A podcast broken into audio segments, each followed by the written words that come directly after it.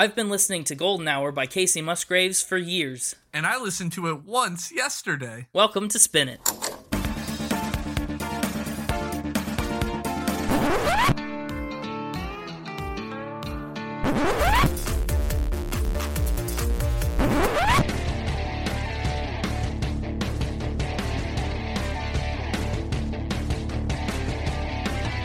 Hello and welcome to Spin It. We're the podcast for people who would rather be listening to music. I'm your host, James, and with me, as you know by now, is Connor. Say hello to the people. I have a question. You have a question already? What's your question?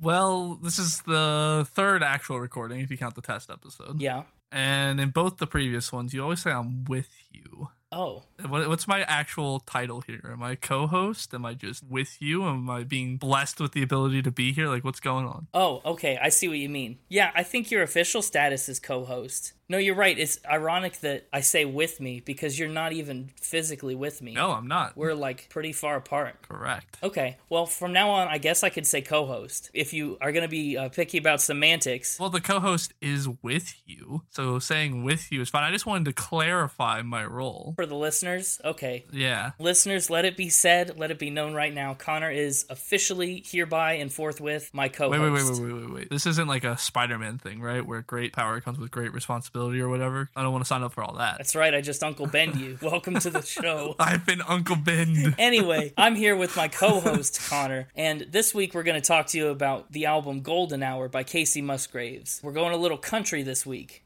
Only a little. I think she's pretty country, at least pretty modern day country. She is. There's a lot of stylistic nuances in this album that we're going to dig into a little bit later. But for now, let me tell you a little bit about Spin It. This is a, a record ranking podcast, and what that means is that I listen to these records for months and months and months. I give them all kinds of playtime personally, and then I don't. yeah, that's right, Connor does not. He gets to listen to these records one time the day before we record the podcast, and that is pretty much our shtick. It's actually literally about 24 hours to the minute when I started listening last night. You say that every time. I think it's just been a coincidence. No, no. I don't get done with my day to day things till late at night, and we don't seem to record till late at night, so it, it works That's because out. you don't get done with your day to day things until late at night.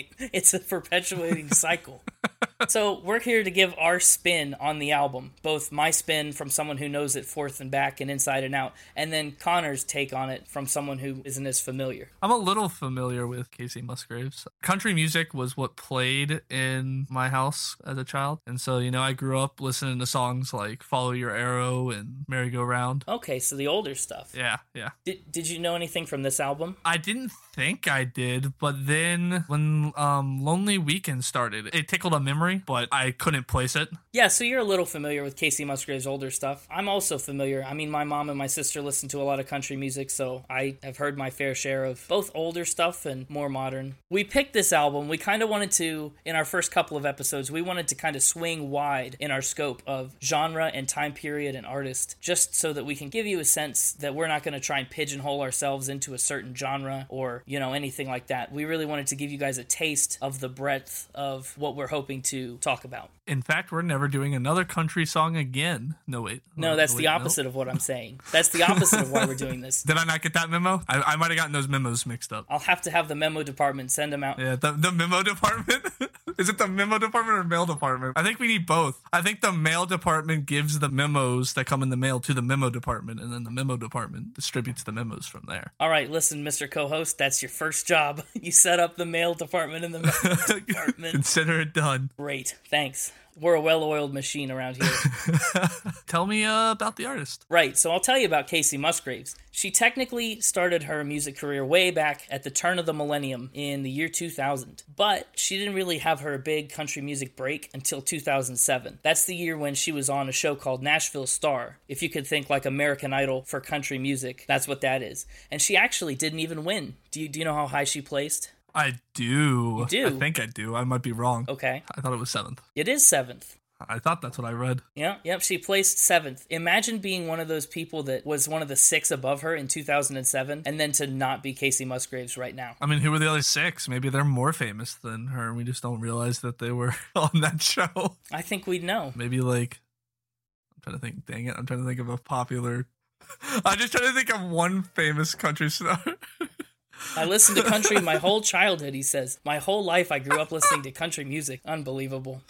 Listen, I haven't listened to country music since high school, probably. At least actively. I mean, the occasional song or like old country. I do listen to old country, but mm-hmm. So yeah, in 2007 she gets her break in Nashville Star, and then in 2013 she released her first album, her debut album, and she's still active all the way up until today in 2021. Kacey Musgraves has had a whirlwind of a time in country music, okay? She's won six Grammy Awards out of eight nominations, and that includes all four Grammys that she was nominated for in 2019. impressive. I know, that's quite a resume. In 2014, she won the Best Country Song and the Best Country Album for the one that you mentioned earlier, Merry Go Round, from the album Same Trailer, Different Park. Yeah. And by the way, just a little a little addendum. Same trailer, different park may be the best country album name I've ever heard in my life. it's pretty great. It's hard to beat. And then, like I said, in 2019, she had four Grammys, all for Golden Hour here, which include Best Country Album, the Album of the Year for any genre, the Best Country Song, which was Space Cowboy, and the Best Country Solo Performance with Butterflies. And in addition to all of those Grammys, she's also got seven Country Music Association awards and three Academy of Country Music awards. Yeah, I guess I didn't realize how famous she became because when Merry Go Round and stuff came out, that was kind of like her first big ones that put her on the map, at least for me. And so now to see her winning like best album of the year, that's that's crazy. Yes, it's true. She has had a lot of success, more than I even realized and I knew about this record. Another fun tidbit about her is that she was married to Ruston Kelly, who's another high profile singer songwriter uh, from 2017 to 2020. And he actually was the inspiration for a lot of the songs on this album. Love songs aren't usually Kacey Musgraves' typical style, it's not her usual thing, but that relationship was really such a focal point in her life as she was writing songs for this record that that's kind of the shape that it took as she was going. And I think that was a change for the better. Yeah, two things. Uh, I definitely did not go into this album expecting a ton of ballads and love songs because that's just not what I remembered Kacey Musgrave kind of doing with her music. So that was kind of a shock. I love ballads, as I've said, I think, on every episode so far. So it was a good shock, but one I didn't expect. And two, could you stop giving me artists who have gone through a divorce because it really limits my factor fiction stuff? Like, I feel bad using any stories about their ex. Yeah, that's a good point. I was like, can we just get someone who's been single or happily married? Like, I'll take either at this point. Kings of Leon were pretty happily married. All right, that was the test one. Doesn't count. Doesn't count. It was the test episode. All right, I'll do my best. We'll find some happier uh, fairy tale marriages to talk about in our music podcast. Yeah, p- please pick the music you want to judge based off of the relationship status of the artist. Yeah, I'll do my best. So, like we've mentioned a couple times, this week we're talking about Golden Hour, her 2018 album. And I want to take a moment and say if you haven't listened to the album already, this is your chance. This is the point where we will give you an opportunity to flutter away like a little butterfly and, and listen to the album on your own. Do it. And then come back and, and rejoin us for some good chit chat. Welcome back. That's right. Welcome back, as always. So, some facts about the album. This was Kacey Musgrave's fourth album, and the most recent at the time we're recording, with the exception of a 2019 Christmas special. So, I'm excited for her to put out more music sometime in the hopefully near future. It's technically country in genre, but this is a record that also lends itself towards a lot of other genre classifications as well. It kind of ventures into the worlds of pop and electronic music, and I've heard people say it's got yacht rock vibes. What is yacht rock? Yacht rock, it's the kind of rock you listen to on your yacht. Is it really that simple? Because I saw that term too and I was very confused. I was like, I'll just save that and ask James about it. I think yacht rock is kind of that easy listening type soft rock. Interesting. Yeah, so this album borrows some influences from that and from, I mean, many other things. It's pretty genre fluid as an album, which I kind of like. Yeah. Kacey co wrote every single song on the album, which is kind of rare in contemporary country music. A lot of artists will get their songs from songwriters who have them kind of curated for them. So it's really cool that she had a hand in everything here. This is really her passion project. Yeah, I like it when artists write their own music. Her two main co writers on this album and the producers for the album, which, I mean, I think we should give them a big shout out because they've done a heck of a job with this record. It's Ian Fitchuk and Daniel Tashian. I have no idea who those are. Yeah, they're pretty big names in the country music producer world, not least of all for their work on this record. Oh, okay. And just like The Stranger last week, Golden Hour ranked number 270 on the Rolling Stones updated version of the 500 greatest albums of all time. And here's a fact that might be interesting to you. I know you mentioned in the test episode that you like the Red Hot Chili Peppers and All Around the World. Mm-hmm. This album actually ranks several slots higher than Californication, which is at 286. Ooh, ooh. I might have to tank my score in order to account for that. Take that, Rolling Stone. You know, my score is worth at least like equal weighting as Rolling Stones. So well, with that out of the way, it's time for everyone's favorite game show Fact or Spin. Woo! And the crowd goes wild. Ah! Man, Yeah, yeah. Uh, we have a live studio audience, and by live studio audience, I mean my special sound effects. So, Fact or Spin, everybody's favorite game show. Uh, Mr. Mixtaper, if you're still running with that bit. Oh, oh, uh, yeah, he, yeah, no, uh, the mixtaper, he's in the back. Let me just, uh, go get him. Hey, uh, Mr. Mixtaper, you're on. Oh my gosh. It's me, the mixtaper. That's not the voice I'm gonna do the whole oh, time. Oh, wow.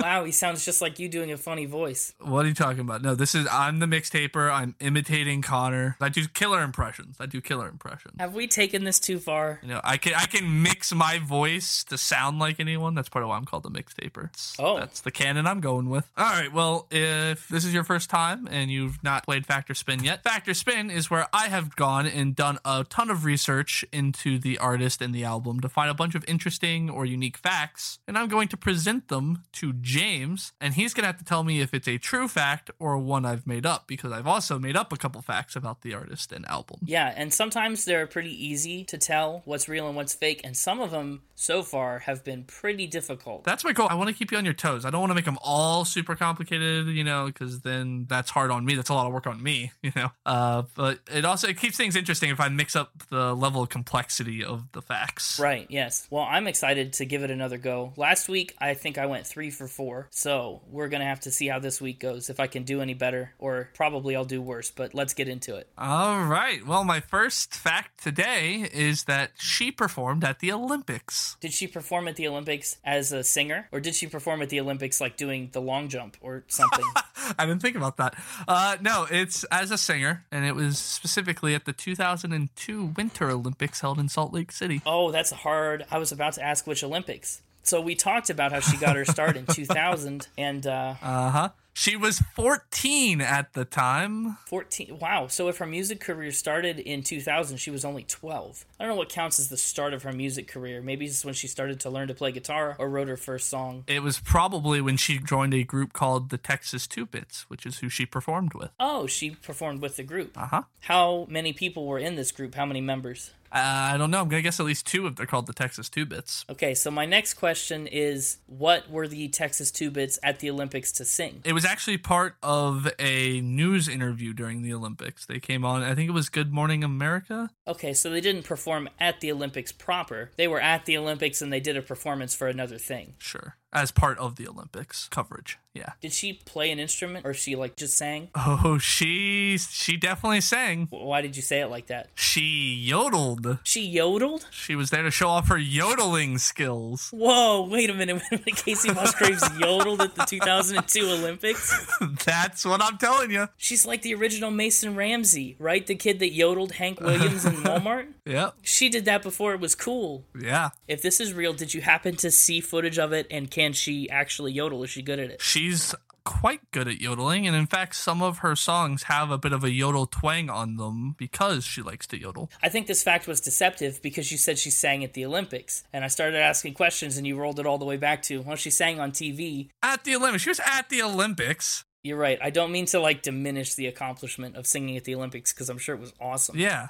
Have you yodeled at the Olympics? I don't think so. Not yet, but I have at least four years to learn to yodel. I would pay money to see that. I would pay money to see you yodel just anywhere. Is this a true fact or not? I think I'm going to lock in that this is true. You think this is true? I do, and when this is done, if you indeed confirm it's true, I'm going to Google videos of Kacey Musgraves yodeling at the Olympics. Well, unfortunately, this fact is true. You got it right. You got it right. It's Oh, true. Thank goodness. That was one another fact that had a lot of details, and I'm never sure whether a lot of details means that you've made up a lot to try and convince me, or you found a lot of true details. I like to mix it up. I'm gonna look it up right now. I need to see Kacey Musgraves yodeling at the Olympics. Oh, she's not a bad yodeler. I gotta be honest. I told you she was good. I know. Wow, that's pretty impressive. Okay, well, I give her a gold medal for her performance at the Olympics that year. Are we ready to roll into fact number two? I think so. Fact number two is that she believes in extraterrestrial life and has had two UFO sightings. Oh, this is hard. How old was she when she saw her UFOs? I'm guessing two separate times. She was an adult. Sure. Were the sightings close together or far apart? Like, were they in any way related? Define what you mean by close together. Like, you talking time or location? Well, I was talking time, but I think location's important too. Well, in terms of time, they're within four days of one another. And in terms of location, they are not close. Four days? Yeah, one was in Mexico, one was in Nashville. Oh, cool. That makes me feel safe. so she believes in extraterrestrial life. Has she talked about this? Does she mm-hmm. believe in like little green men with antennas? Or does she kind of just more believe in like Martian bacteria, you know, water on another planet? She believes that we are not alone in the universe. Which I guess you would if you saw spaceships flying around. What did did she describe the UFO encounters that she had at all? Like what they looked like? She did indeed. Give me some of that. So let's start with Mexico because that one happened first. She was on a beach in Mexico after a friend's wedding and saw it flying through the sky, changing shapes as it flew. Okay, changing shapes. Now, what year was that? I don't know what year. All I know is that she was at least 21 because she said that uh, she hadn't even been drinking that night. Okay, and what did the Nashville UFO look like? Was it similar? Four days later, while on her porch in her Nashville home, she saw two giant balls of fire flying over the nearby neighborhood. Mm. But they weren't just like flying in a straight line like a missile or something. They were like navigating, like they were being controlled. She's talked about these publicly, like right after they happened, or did she wait to come out with the information? Like, what was she hesitant? She's talked about them in tons of interviews. I found tons of interviews about it. Or did I? Oh, this is hard because she talks so much on this album about like nature and the natural world, and it's pretty clear that she sees the world through a different lens than most. But did she see aliens? Did she see aliens? That's a lot of. I don't know. I don't know. This is hard. I think I'm just gonna have to pull the trigger and say that this one's false. False? You're going with false on this one. Yeah, my rationale behind this is that I know that the government just like declassified a bunch of junk about UFOs and whatever, but as like someone who's a famous country musician, I feel like that's kind of a thing that's hard to come out and talk about publicly. I just something about this feels off, so I'm going to say false. All right, you're locking in false then? Yeah, I'm going to go ahead and do it. I'm not feeling great about it, but I'm going to do it. You shouldn't because this fact is true. Ah. I don't know if she actually saw aliens, but she thinks she did. This is a true fact. I mean, I'm taken aback by that one a little bit. I could have seen that one going either way. I was on the teeter totter and I had to go one way or the other. You got that one wrong. Yeah, I did. I'm not happy about it. Yeah. Up next, we have that she set off the sprinkler system when in high school. Set off the sprinkler system. I assume you're talking about inside, like a fire suppression system, and not like lawn sprinklers. Correct. this just in Kacey Musgraves watered the yard in high school.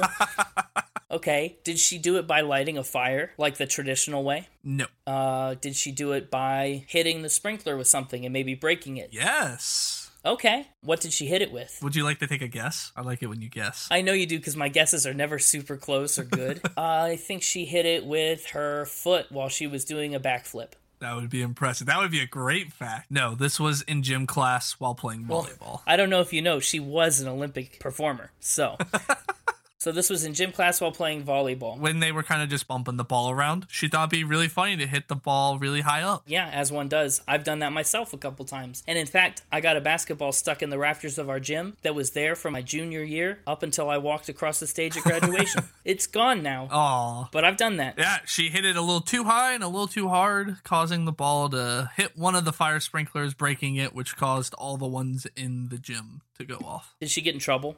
Did she have to go talk to the principal or like get suspended? She did. She got in school suspension. Okay, okay. This fact could be true about anybody. Could be. What is it? Yes, no. Yes, no? No, I'm rolling back on that right away. I, yeah, I know, I know. I'm flip flopping. I'm gonna say no because if she was like 12 and singing in a musical group at the Olympics, she probably didn't have much time for extracurriculars like volleyball and other sports. I mean, it was just during gym class. Just during gym class, darn you. You're right, I know. what the heck, you know? Uh, I guessed wrong on the last one and it screwed me. I think I'll say true on this one. I have no real reason to disbelieve it. Going with true. So you're flipping again. I don't want to be the guy that gets an obviously true fact wrong because I said false. All right. Well, instead, you're the guy who got the obviously false fact wrong because you said true. This is a false fact. I spun this one. Yeah. Is there any truth to it whatsoever? Nope. Okay, well, I got burned on that one. because the sprinkler didn't go off. The sprinklers didn't go off on that one. I got burned. A slow burn. My last fact for you is that during the two day photo shoot for the Golden Hour album art, she got lost Two days?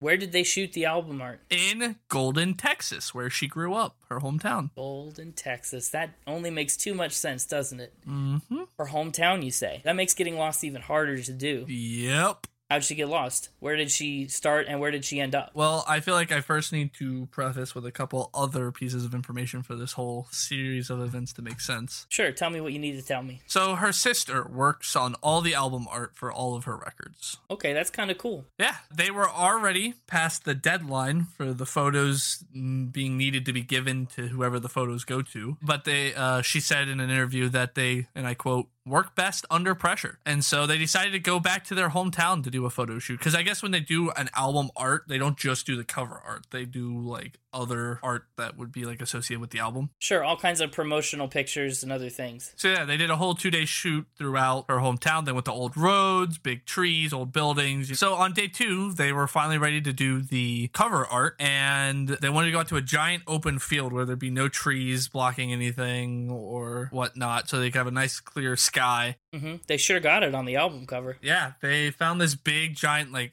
hill field area and they went out into the middle of it and took a bunch of photos. They had a little impromptu picnic and kind of celebrated the end of the photo shoot. And then they forgot which direction the car was in. That is plausible. Yeah.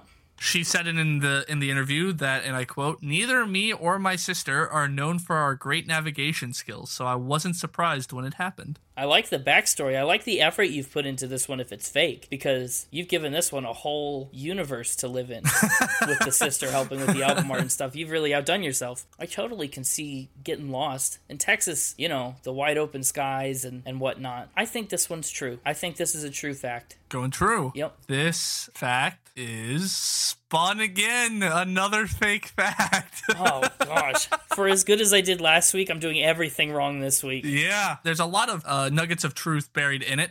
Her sister working on the album art, the album art being shot in Golden, Texas. All that's true. Yeah, see, I figured that's that's really what got me is because it was so heavily based in reality, and you just did a little bit of modification. The part I made up was just the getting lost part. Well, dang it. It was a tricky one. I hadn't really done one that was grounded in a bunch of truth yet, so I wanted to throw one of those at you. See how you did. That's true. All of yours so far have either been all true or all false. So this was a nice blend. And actually, I kind of liked getting to hear the backstory. That was a fun way to learn about how they shot the cover. That's what I thought. So that's going to wrap up Fact or Spin. Uh, I'm gonna give the mic back to Connor now. I'll, I'm gonna go back to doing my mixtaping. Uh, it was great being here. Okay, great. Thanks, Mixtaper. Get out of here. Till next time. Doop-a-doop-a-doop-a-doop. Uh-huh. Anyway, I'm back now. Okay, audience, I'm going to ask you again. Please tweet us if that bit has gone too far already. It definitely has, but it ain't stopping. Oh, jeez. Yeah, so that was Fact or Spin. I'm sure you, as Connor, not the mixtaper, you, you can't have been too happy with that. yeah, I wish you had done better. I'm always rooting for you.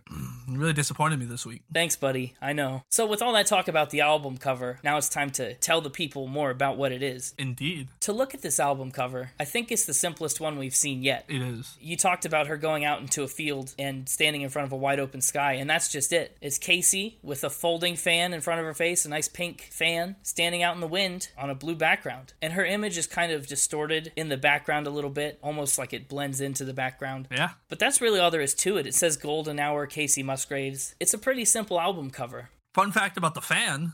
Kacey, that was Kacey's idea. Her sister was against it. She didn't quite get the image. She- She said that usually they're always on the same page, but this really took some convincing. And it wasn't until her sister saw the photo that she finally understood what Kacey was going for. They said they knew instantly that was the one. Yeah, I do like the fan. What do you think it is that Kacey was going for with this look? I don't know. I don't know. I have in my notes that it doesn't really seem to have much to do with the album itself. Yeah, I don't know. I think this one kind of feels more like an, an overall metaphor for the album and kind of its themes of being happy and finding contentment in just the slower parts of life. It doesn't feel like there's too much symbolism like Billy Joel or too much weird shock factor stuff like on Kings of Leon. So yeah, cover art. It's nice, but nothing crazy. It is nice. It's nice to look at, and I think although it doesn't specifically pertain to anything on the album, I still think it's very fitting. It's colorful, it's bright, it makes you want to pick this up and dig into it, I agree. which we will do right now. Is it time? Shall we begin? It is time, and we shall begin. so, this part of the show is where we're going to take the album and break it down track by track, kind of talk about our highlights and give our commentary on things. So, this album starts out with track number one Slow Burn. I thought this track was really nice. It's a good intro to the album. There's this soothing guitar, and it really does feel like a slow burn that warms us into things for this musical journey that's about to follow. Yeah, I think it was the best song to start with. Out of all the songs, this was the correct one to put first. Easily. It has that classic sarcastic tone that I remember Kacey Musgraves having with her older songs. Yeah. That kind of doesn't exist in some of the happier ballad or love song themes going on later. Oh, absolutely. So this was like classic Musgraves, is what I wrote in my notes. Yes, classic Kacey. Well, she does talk about Grandma cried when I pierced my nose, and Texas is hot, I'm cold. Like, I do my own thing my own way, Yep. and I'm just living life. That's based on a true story. Is it? Her grandma really cried when she pierced her nose. That's what she said in an interview. Yeah, I can see that. You know, if you grow up in a traditional family and stuff like that is uncommon or new. And you're not traditional. I love that opening verse riddle that they do in the lyrics. The one where they said, good in a glass, good on green, good when you're putting your hands all over me. The answer is a slow burn, right? Good in a glass refers to alcohol, right? The slow burn of a strong drink. Yeah. Good on green is referring to smoking. Yeah. And then good when you're putting your hands all over me, the other vice, uh, you know. Right. Right. Yeah, no, it's really clever to take all three of those applications of a slow burn and kind of weave them seamlessly and really effectively into the first verse like that. Yeah. I think it was really smart of them to hold off on the drums till the second verse. You go through the whole first chorus saying, I'm all right with the slow burn, I like it. And then the drums come in, and it just feels like a way bigger moment. The drums were a slow burn. The bridge here does some really cool chord changes. This song is mostly built around A and E minor and D, which is a 1 and a 5 minor and a 4. But the bridge starts on a C major. Interesting. It's a major chord that happens at the minor third interval on the scale, which sounds ridiculously complicated. yeah. Yeah. What's that mean in layman's terms? I don't know how to give it to you in layman's terms, except for that's a chord you just don't normally hear. It's unfamiliar to your ear that's accustomed to more traditional chord changes and more more normal chord patterns. And it sticks out. I don't want to say it sticks out like a sore thumb because it's very pleasant and like good. It made my ears smile. Right. it does just kind of stand alone though for the rest of this record as a really unique musical moment. It does. She kind of does this airy section of ah and it kind of abandons lyrics and changes that chord and it just feels really nice. Yeah, I mean, I didn't really pick up on any of that when I listened to it on my one time through, but you saying it, I'm thinking back to it and I'm like, yeah, you're right. That did stick out. like I know. I hope you give all these albums, or at least most of them, a second time through. I have. I've gone back and listened to both The Stranger and Walls after the recording. Yeah, armed with new knowledge to tackle them differently. This song, I think, more than almost any other on the album, really has its own ebb and flow. You know, we talked about it in the whole album sense, but this song kind of encapsulates a lot of movement just into its little three minutes, you know? Yeah, it does. It, it goes all over the place slowly. It burns. That's right. It is a, it's a slow burn itself. what do you think of Lonely Weekend? I like this one for a lot of reasons. I think the play on low and lonely is really clever. Very catchy. It's a low, it's a low, it's a lonely weekend. You, like you can't really tell if she intends to be saying, "Oh, I'm at a low point," or "It's a lonely weekend," mm-hmm. and that kind of encapsulates the whole duality of this song, where the verses take such a pessimistic view, and then the chorus is like, "You know what? This is okay. I like it. It's really interesting." Uh, my first note was that this was me every weekend. You're not special, Kacey Musgraves. Man, wow, self-deprecating humor.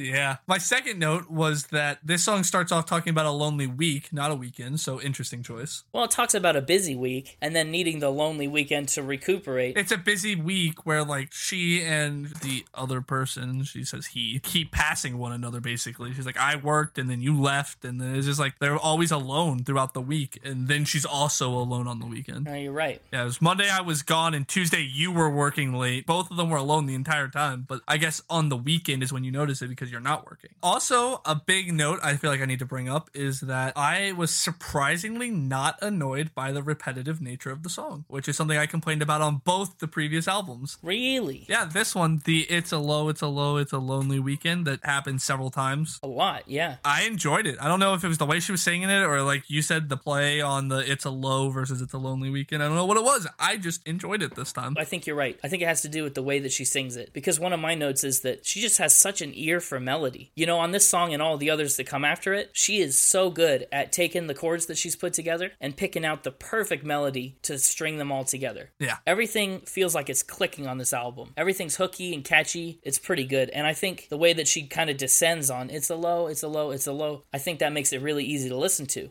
because your ear expects that melody and it's really satisfying when it comes up and plays out the way that you think it should. She's just a great songwriter. I have that just in my notes on several of the songs, so I'll just say it once and probably reiterate myself multiple times. Yeah, I love the major seventh chords that she uses at the end of phrases here. It gives it a, a real hanging feel, like you're kind of left suspended. Major seventh. Yeah. She came in seventh in 2007 and she likes major seventh. I'm noticing a seven theme. It's a conspiracy. Who do we call about this? Should we call James Bond? No. No, 007. Oh, how deep does this go? Oh, all the way to the British government. We can't implicate Britain in Kacey Musgraves conspiracies. What kind of a podcast are we? We're finding out the truth. We're digging deep. It's a true crime podcast now. We're a true crime. I love it. No, I think it's really cool how she turns the lonely weekend into a positive. She talks about it kind of as the only time that she can get back and recharge on her own, which is pretty relatable to me, I think. I do that a lot. Yeah, I feel like that's a very introverted thing. Friends of mine who are introverted talk about how they like social, being social and being out doing things, right? But then they need alone time to recharge. And that's kind of the vibe I got here. Yeah, like the rest of the week is still lonely, but it's lonely being busy, like you mentioned, and this is the recharge the battery moment. Speaking of introverts, that's a cool way to transition into butterflies. What a segue. I don't know, the whole song is about coming out of your cocoon and becoming a butterfly. So I think Yeah. there's a kind of a metaphorical way where that makes sense if you don't think about it too much. My first note before I even listened to the song was that I expected this to be the cheesy song of the album. Yeah? So after you listened to the song, did that hold up? Is this still the cheesy song? Yeah, not as cheesy as I thought it was gonna be going into it, but still kind of cheesy. It does. It is a little heavy on the love songs and the cliches. I mean, yeah, she does the whole "you give me butterflies" cliche. I Now, though, to that end, I think the butterfly is a really cool vessel for the metaphor that she's using here because she talks about herself as the caterpillar in a cocooned kind of way, and then she breaks out of that into the butterfly. So it kind of describes her transformation as well as the stomach butterflies that everyone kind of talks about being in love. yeah, So it is a little cheesy, but I think it does a lot of cool work. it's country music. You should expect a little cheesy. You're right.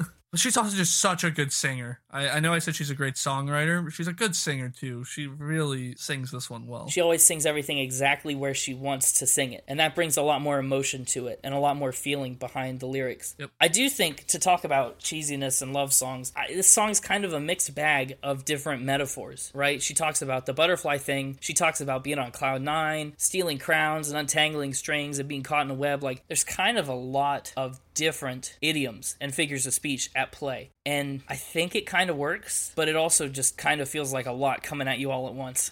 Yeah, the whole lifting me up instead of holding me down, stealing my heart instead of stealing my crown is a great bit of lyrics. Yeah. Oh, yeah. It's definitely very nice. I got a lot of Billy Joel vibes listening to these lyrics. She also has that ability to kind of craft complex lyrics that are straight to the point and dive you deep into the world she's creating in her song, much like he does, but yet a completely different style. Yeah. I noticed that this one uses a lot of short words, like we talked about on some things like moving out. A lot of really quick images mm-hmm. that kind of make everything feel, I, I don't know, feels like it cuts to the core. Everything is really simple and deep, I guess in a universal way. It's presented in a way that's very vulnerable and accessible. Yeah.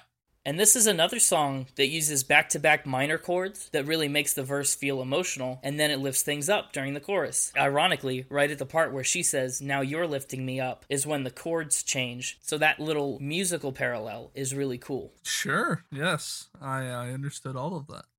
Every time I say something like that, you have such an interesting reaction, and I love keeping those in. I want to see how many you can come up with for the run of this podcast. I hope I eventually start to understand them more. It's to take some musical legwork. Butterflies is the first song on the album that really gives us a look into Kacey Musgrave's view of nature. You know, so much of this album is based around like natural imagery, and Butterflies is the first time we get a taste of that. And then she gives us way more of a taste of that on the next song, Oh What a World. Boy, what a wild start. I thought somehow my playlist got switched over to Daft Punk or something. It is, it is very Daft Punk. I said I could do kind of without that intro. Yeah, It pulls me right out of the last song. I agree. It was the harshest transition, I think, on the album. Yeah. And not in a good way, like Muchacho back on Walls. This was like, why? There was no need for that. I do like it when it comes back in at the end. I think it's just a bit too much to jump into right at the beginning. Yes, yes. So it starts with that Daft Punk type electronic intro, and then she gets into the first verse of her song. What an interesting selection of things to be amazed by in the natural world. I don't know if you caught it, but I want to outline it for you. She talks about remarkable things northern lights in our skies, plants that grow and open your mind, things that swim with a neon glow. I mean, she's pretty much saying there's a world full of wonder out there, and it includes things like the northern lights, fish, and drugs. I don't know how she narrowed it down to those three things.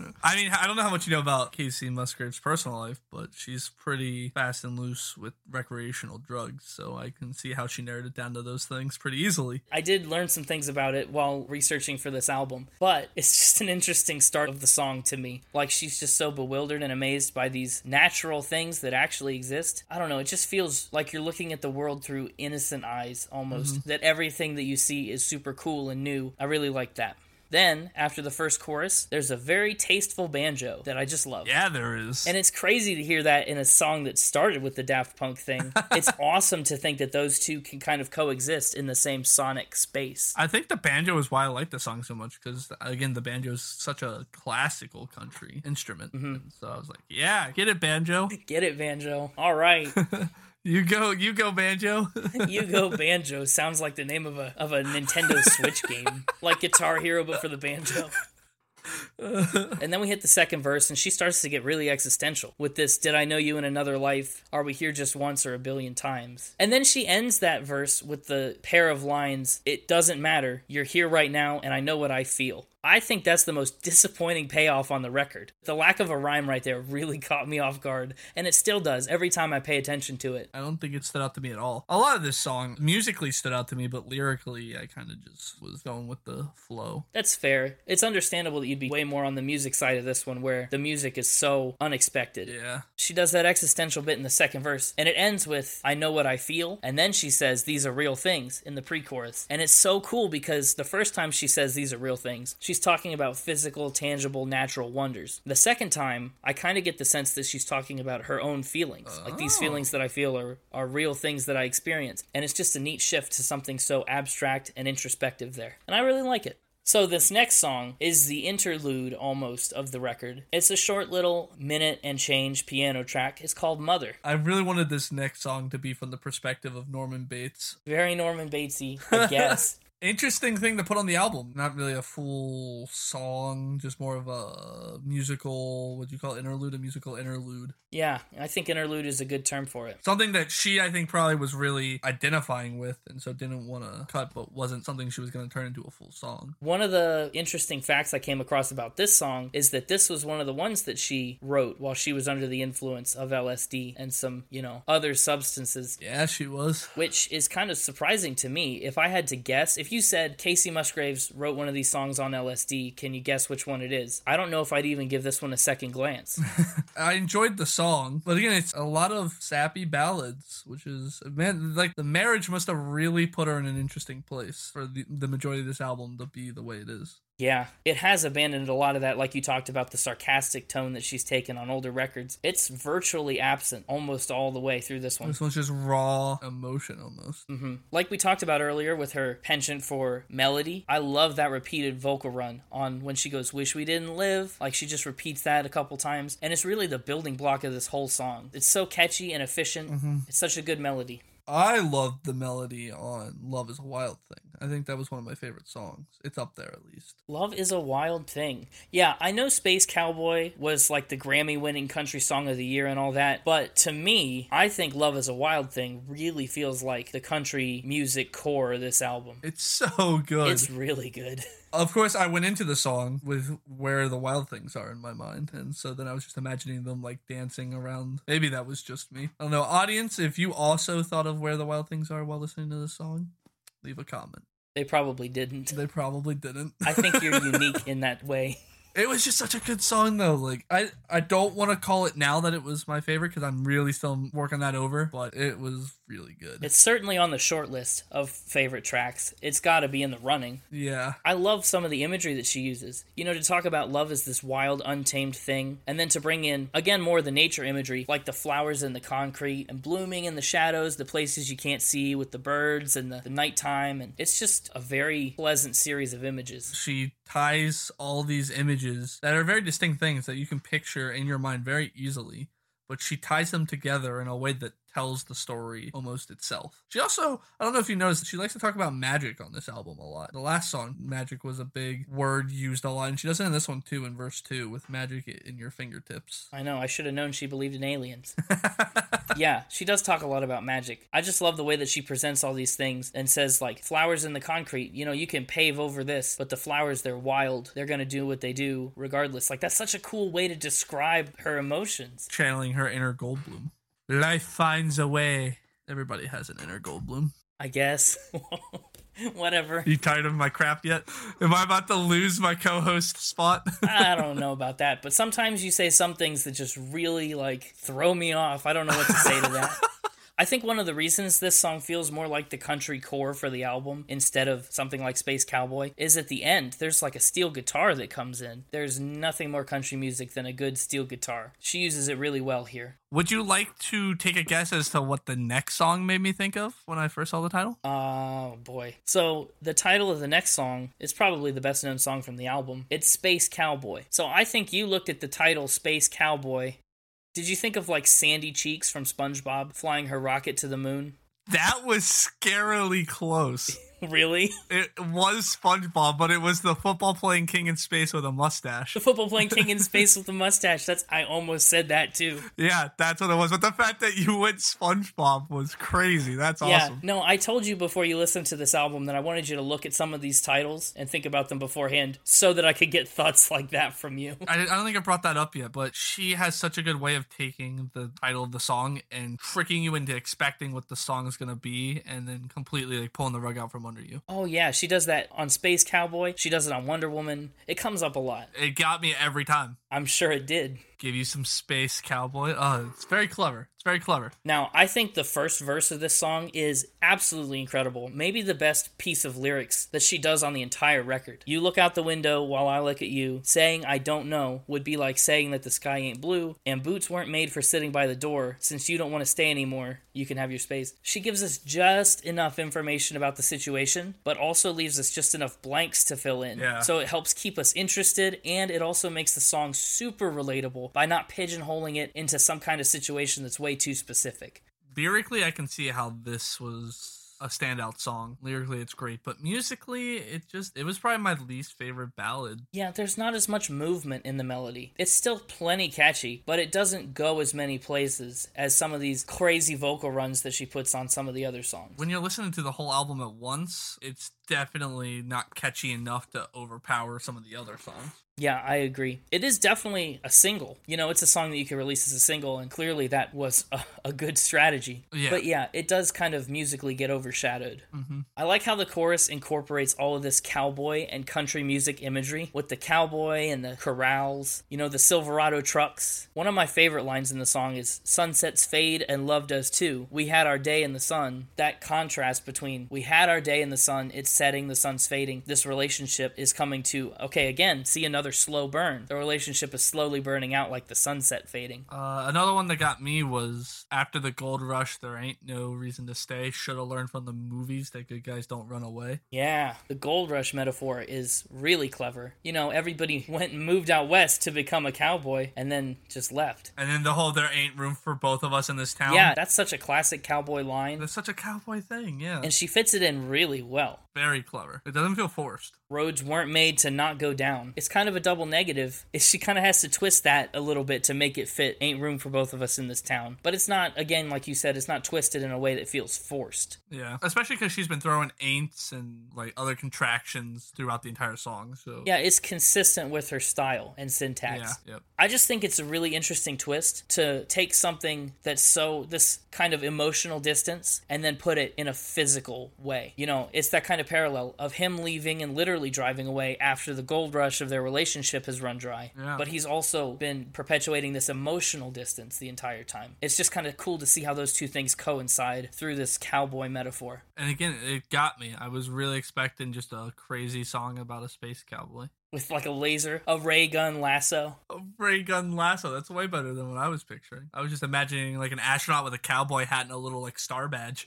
Well, let's talk a little bit about track number eight Happy and Sad. Which one were you? I don't know. It's such a deep question. I don't know. I feel like I was happy with this song. That drum sound at the beginning is so interesting. It's almost like a like an electronic drum sound. I don't know whether it's real drums or electronic drums, but they've produced it in such a way that it kind of brings another electronic vibe to this otherwise pop country record. Like you said, it, it likes to mix or like at least dabble in other genres. Yeah, it sure does. And in addition to those drums, I mean, they're pretty much the only thing that's happening through the first verse. The instruments are really sparse. They only hit the one chord at the beginning of the phrase and then mhm. just kind of let the melody run over the rhythm for the rest of that. Yeah. Lyrically, this song describes her fears of experiencing the falling out or like the aftermath of a good thing coming to an end. And it feels really intentionally put after Space Cowboy, which is also, you know, explicitly about the come down after being on the relationship high. And with the verse being mostly just drums and vocals, that first time the chorus hits is just enormous. It comes in full bore with all the instruments, all everything. It does. It's one of the bigger hits, I think, probably on the album. Uh, you kind of mentioned the lyric, but I really like the "No, I've never been this far off the ground," and they say everything that goes up must come down. That's uh, again a really vivid image in your mind of like you know you're on cloud nine, going back to some of her lyrics from earlier and stuff. You know you're up high and you're loving it, but you're also worried because you know that what goes up must come down. I think it's super smart to hone in on the phrase everything that comes up must come down because that is the figure of speech for this song. It encapsulates every single emotion that she expresses here. Did you just call me smart for honing in on something? I mean, I intended to call Kacey Musgraves smart for picking that expression. Ah, but she she didn't hone in on it. I honed no, in. she honed on in on the idiom and put it in the song. She put it in there. Hey, this isn't about who honed. This isn't about who honed what. it's not. This is about Kacey, and that was brilliant. It was no, it was really good. I like how this song is kind of an opposite from the direction we take on Rainbow, which we'll talk about at the end. But Rainbow is a song where hard things are assured to get better in time, and this is a song where things are going great, and she's kind of convinced herself that they can't be this good forever. It's a nice contrast. Yeah, it's a good contrast to draw on. I didn't think about that.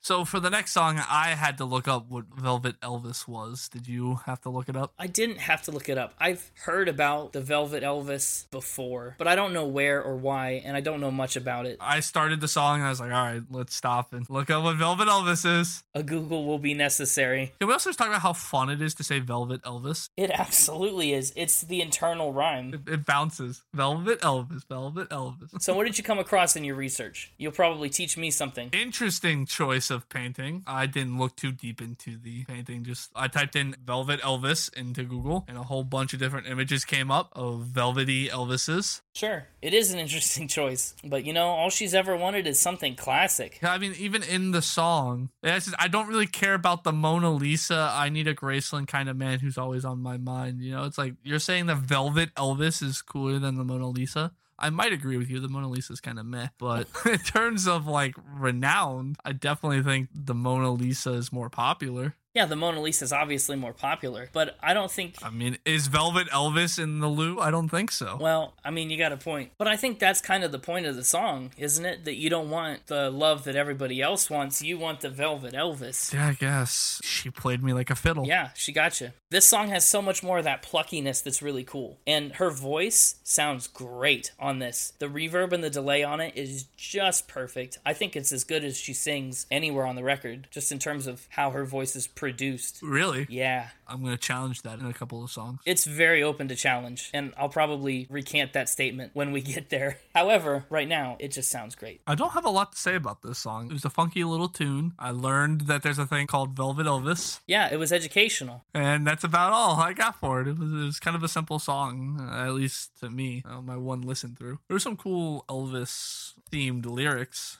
She decided to put in some very cool allusions to Elvis with something classic, timeless magic. Go out with you in powder blue and tease my hair up high. Yeah, a jet black sparkle in his eyes. Lyrically, she does it explicitly, but in the music, there's a lot of cool stuff done too. I didn't even think about that. There's a big chorus in the background that kind of does the echoes and the O's. It evokes that Elvis gospel style music. Not necessarily, Oh, uh-huh. not like that noise that you're Oh. making. Oh. Stop that right away. I can't do it. I'm no Elvis. I'm no Velvet Elvis. You're the most velvet Elvis of them all. And don't you forget it. She talks about how she wants this velvet Elvis to make everybody jealous. Would you be jealous if you walked into someone's house and they had one of those bad boys? A little. A little? Having seen it, I think I'd be like, why don't I have something like this? I know what I'm getting you for Christmas. If you got me a Velvet Elvis painting, it might be the greatest gift I've received in my life. You need to find people to get you better gifts. I, I really want one of the full body ones where he's got the blue suit singing into the microphone. I don't want just a headshot. Just a headshot is like that's the mom friendly version of Elvis. We need the version with the hips. That's what people went crazy about, right? Yeah, those hips don't lie. No, that was someone else. That was someone not that was Elvis. Shakira, Shakira. Wait, That's we can't go all over the place here. and then the other thing I liked is the chorus that was really scaled back at the end. Almost sounded like an old radio on the AM frequencies. okay, okay. Yeah. I just really like the way that they produced that. This song felt to me like a showcase of their production abilities. In addition to all that it does for Kacey's songwriting, it just felt like a really fun song to produce. Yeah, I can get behind that logic. Do you like superheroes?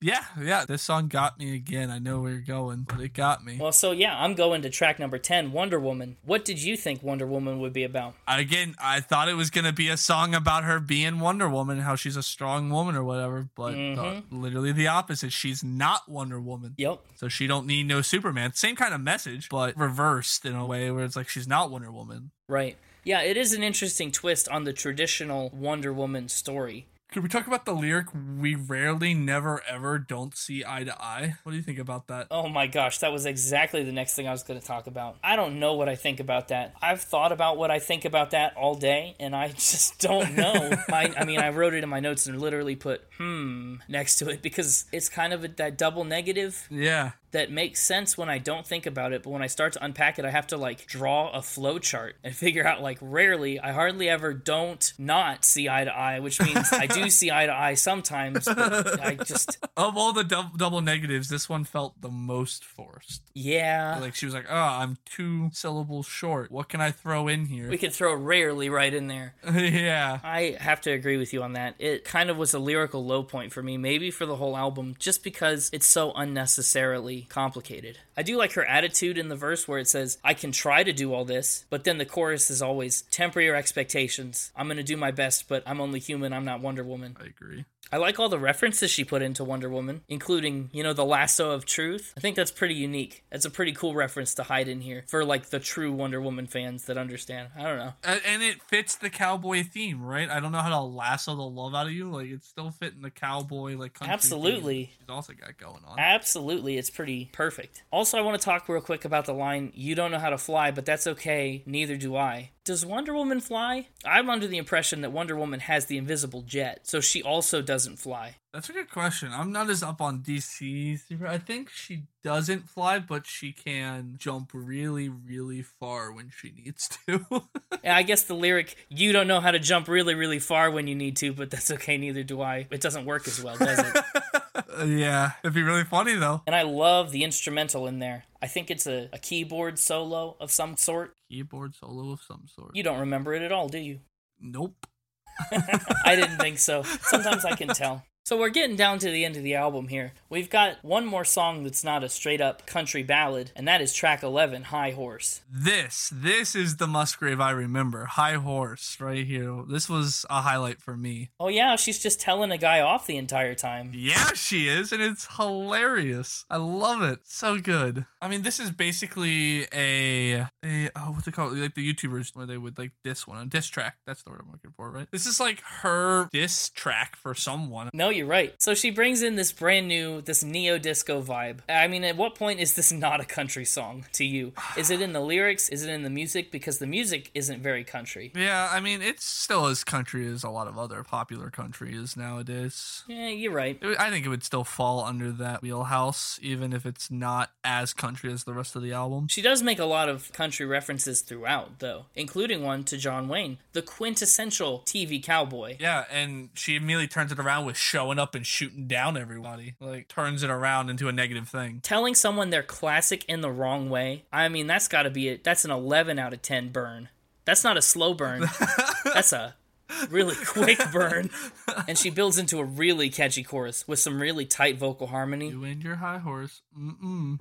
The other thing I wanted to say is I really do not want Giddy Up to work as well as it does in this song. Dang it. So why don't you giddy up, giddy up, and ride straight out Yeah, of town? she goes giddy up, giddy up, and ride straight out of town. And I don't want it. My brain doesn't want that to work. You know, I keep telling myself, like, that shouldn't fit. But it does. It's the perfect thing to fit right there. Yes. It's just really good. It's a fun song. Yeah, it is. But next is the titular track. Yeah, next we get into Golden Hour, which is such a good next to last track. The Golden Hour is the sunset, it's before the nighttime, but the day is winding down, everything is slowed down, and Just like the album is. it is just like the album. It's a parallel. All right, yeah, I can get behind that. I like the placing spot on, but I wasn't too impressed with the song. I don't know if I used to always have too high of hopes for the song that the album's named after. I had this problem with Walls too. It was just not super impressed. It's fine, but it's definitely my bottom half. Like if I had to rank all these songs, it'd be in my bottom half. Yeah, no, I think it would be in my bottom half as well. Other than the title being awesome, it's a run of the mill song for me. Well, now it does do some other interesting things. This is another song that feels like it's very much about nature, but Golden Hour itself is a person. You know, she sings, You're my golden hour, the color of my sky. It's not about nature anymore. This whole album, we've kind of seen her obsess about nature and love people, and this is the spot where they collide for me. Maybe it was just because I only got one listen. Yeah. The only other thing I really wanted to say about this one is once again the bridge. If Kacey Musgraves can do anything well, it's write a bridge. The music is descending constantly in the bridge, which is totally the opposite of what we've heard everywhere else. Remember in Mother and Love is a Wild Thing, where she just does the rising motif all the time? Da da da da da. This is the total opposite of that. And it's a thing that doesn't happen anywhere else on the album. And I think that makes the bridge of this really stand out. Interesting. And this song ends on an unresolved major seventh chord. It leaves you suspended, waiting for the song to resolve, and it doesn't. And she goes straight into Rainbow, the final track. It's another piano song, but this is, I think, the only one that's a proper piano ballad. It is. I mean, it's just her and the piano. There's nothing else crazy going on musically. Yeah, it really draws the focus straight to the lyrics. And I think the lyrics on this song are the ones that are the most meant to speak directly to the audience. Mm-hmm. This is kind of her fourth wall break for this album, where she says, Things might be rough, but they're to get better. You might just not see the silver lining right now. Uh, I mean, the way the song starts, when it rains, it pours, but you didn't even notice that it ain't raining anymore. It's like the whole ideology, right? That like, don't let one small moment ruin an entire day because you're fixated on it. Yeah, you're too caught up in your trouble to look around and notice that the rain has stopped. Oh, I just, it's hard to breathe when all you know is the struggle of staying above the rise and water line. Like when the only experience you have is struggling to stay afloat, when you don't have to stay afloat anymore, even though you're safe, it's still an unfamiliar experience. And musically, I just really enjoyed the piano in this song. It really highlights her singing ability too. Yeah,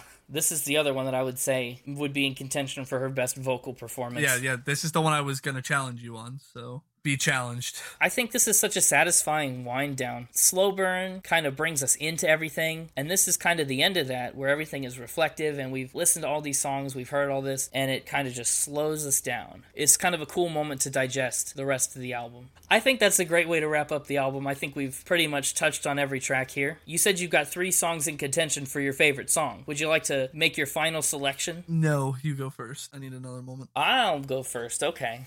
I think I'm gonna have to give my favorite song. Drum roll, please. Okay. My favorite song was Love is a Wild Thing. I think it's the perfect blend of the natural imagery with a catchy melody and the kind of love song vibes that she brings throughout the rest of the record. I think it's the perfect intersection for all that stuff. So I think it works really well. I can't I can't argue with that pick. I think I'm gonna have to give honorable mention to that one. Okay, that one gets your honorable mention. But I still think Rainbow was my favorite. Yeah, I don't think you'd be alone in saying that. Looking at the number of Spotify plays that each of these songs has, Rainbow has the most, and it's not close. Haha, that means I win. Uh, I don't know if you can win the favorite song segment. Yeah, I think it's just that I'm a sucker for ballads. It's true. Yeah, you really are. You're letting your ballad sucker show.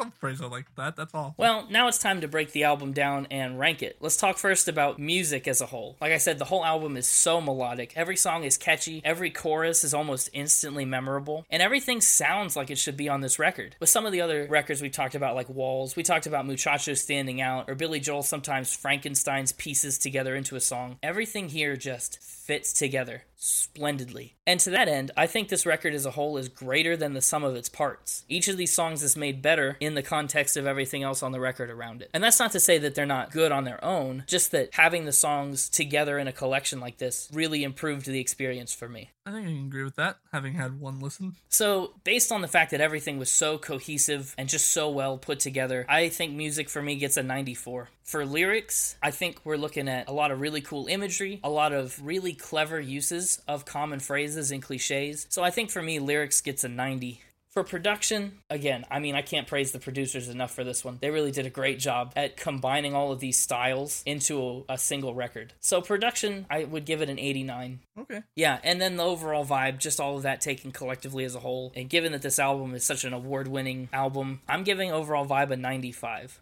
I have shipped those scores off to our math department to be calculated. Yeah, the squirrels are hard at work. And uh, the math department has come back and said that my weighted score of all those individual numbers is a 93 and a half. So I'm giving this one a very solid A. Wow, yeah, 93 and a half. That's got to rank pretty high on this on the spreadsheet. Yeah, it's not completely finished at the time we're recording this, and it's constantly having more stuff added to it. But it's top 25 right now, I think. Oh, wow. Yeah, what about you? What about you, Mr. I don't calculate my scores the same way? I've been mulling it over all day, and uh, I'm gonna give this album four happies and four sads at the same time for a total of eight out of ten. Oh, okay.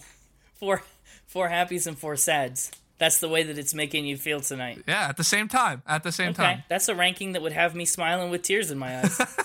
So it's a total of eight out of ten. So we've got a 93 and a half and an 8 out of 10. And again, we were closer together than I might have imagined. We're gonna differ on one of them, and it's gonna be bloody. It's going to be a stark difference, I think, coming up sometime. I'm not ready for it yet. So, hey guys, thanks for listening to the podcast. We really appreciate your support. You can check us out on Twitter at SpinItPod and Instagram at SpinItPodOfficial. We've got links in the description to our special album ranking spreadsheet that we talked about, where I have posted all of my scores for what's basically every album I've ever listened to. And we've got a link to a playlist where I put my own personal records that I'm focusing on every month. You could kind of follow along and maybe discover some new music that way. you got one that's on this month that we're getting ready to record, right? I have one that was June 2021 that we're about to record. Yes, I believe that's coming up next week. Yeah. I know you talked about not wanting to do artists who have had a messy divorce, but next week we're going to be talking about Kanye West and My Beautiful Dark Twisted Fantasy. Oh no. Kimye is over, so I'm going to caution you ahead of time. This is content that would be better used in the next episode, so I'm going to leave it there for now. And we're going to leave you with our famous catchphrase. Has the writing department written us a catchphrase yet? uh Did you? You're in charge of the memo department. Did you get the memo? the memo department's in shambles. Oh my right? gosh. Okay, listen, Mr. Co-host. I don't need to see how the sausage is made. I just need a catchphrase. Until the writing in the memo department get their acts together, I guess we'll just close as always with uh, keep spinning, everybody. Keep spinning. Keep spinning and listening to the golden hour. Boo-ba-da-da-ba-doo-boo.